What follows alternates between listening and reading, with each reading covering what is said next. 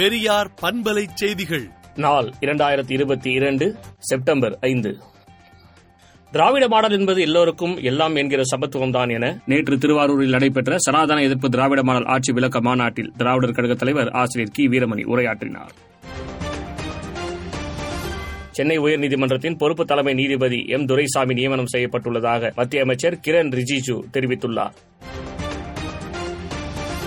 இந்தியாவை கண்டு உணர்கிற முயற்சி ராகுல் காந்தியின் இந்திய ஒற்றுமை பயணம் என்று கே எஸ் அழகிரி விளக்கம் அளித்துள்ளார்.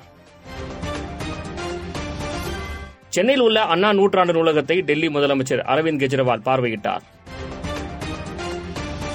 ஆந்திர அரசு கொசஸ்தலை ஆற்றின் குறுக்கே அணை கட்டுவதை தடுக்க அரசு நடவடிக்கை எடுக்கும் என்று அமைச்சர் துரைமுருகன் தெரிவித்துள்ளார். அதிமுக பொதுக்குழு தொடர்பாக மேல்முறையீட்டு வழக்கு வெற்றி பெறுமா என்ற கேள்விக்கு நீதிபதியின் தீர்ப்பை பொறுத்தே உள்ளது என ஓபிஎஸ் தெரிவித்துள்ளார். உத்தரப்பிரதேச மாநிலம் லக்னோவில் உள்ள நட்சத்திர ஹோட்டலில் ஏற்பட்ட தீ விபத்தில் இருவர் உயிரிழந்தனர். குஜராத்தில் காங்கிரஸ் ஆட்சிக்கு வந்த பிறகு விவசாயிகளுக்கு இலவச மின்சாரமும் பொது நுகர்வோருக்கு முன்னூறு யூனிட் இலவச மின்சாரமும் வழங்கப்படும் என ராகுல் காந்தி கூறியுள்ளார். அரசியல் கட்சிகளின் பேரில் மதம் சார்ந்த பெயர்கள் தொடர்பாக தேர்தல் ஆணையத்திற்கு உச்சநீதிமன்றம் நோட்டீஸ் அனுப்பியுள்ளது. ஜார்க்கண்டில் ஹேம்நாத் சேரல் தலைமையிலான அரசு நம்பிக்கை வாக்கெடுப்பில் வெற்றி பெற்றுள்ளது. ஆப்கானிஸ்தானில் ஐந்து புள்ளி மூன்று ரிக்டர் அளவில் நிலநடுக்கம் ஏற்பட்டது. பாகிஸ்தானில் வெள்ள பாதிப்புக்கு இடையே உணவு கிடைக்காமல் தேடி அலைந்த சிறுமியை கடத்தி பல நாட்களாக அறையில் அடைத்து கூட்டு பாலியல் பலாத்காரம் செய்த கொடுமை தெரிய வந்துள்ளது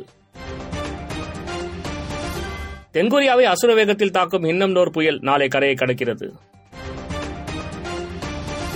இலங்கைக்கு கிட்டத்தட்ட நானூறு கோடி டாலர்கள் மதிப்பிலான உதவிகளை இந்தியா வழங்கியதாக தெரிய வந்துள்ளது விடுதலை நாளேட்டை விடுதலை டாட் இன் இணையதளத்தில் படியுங்கள்.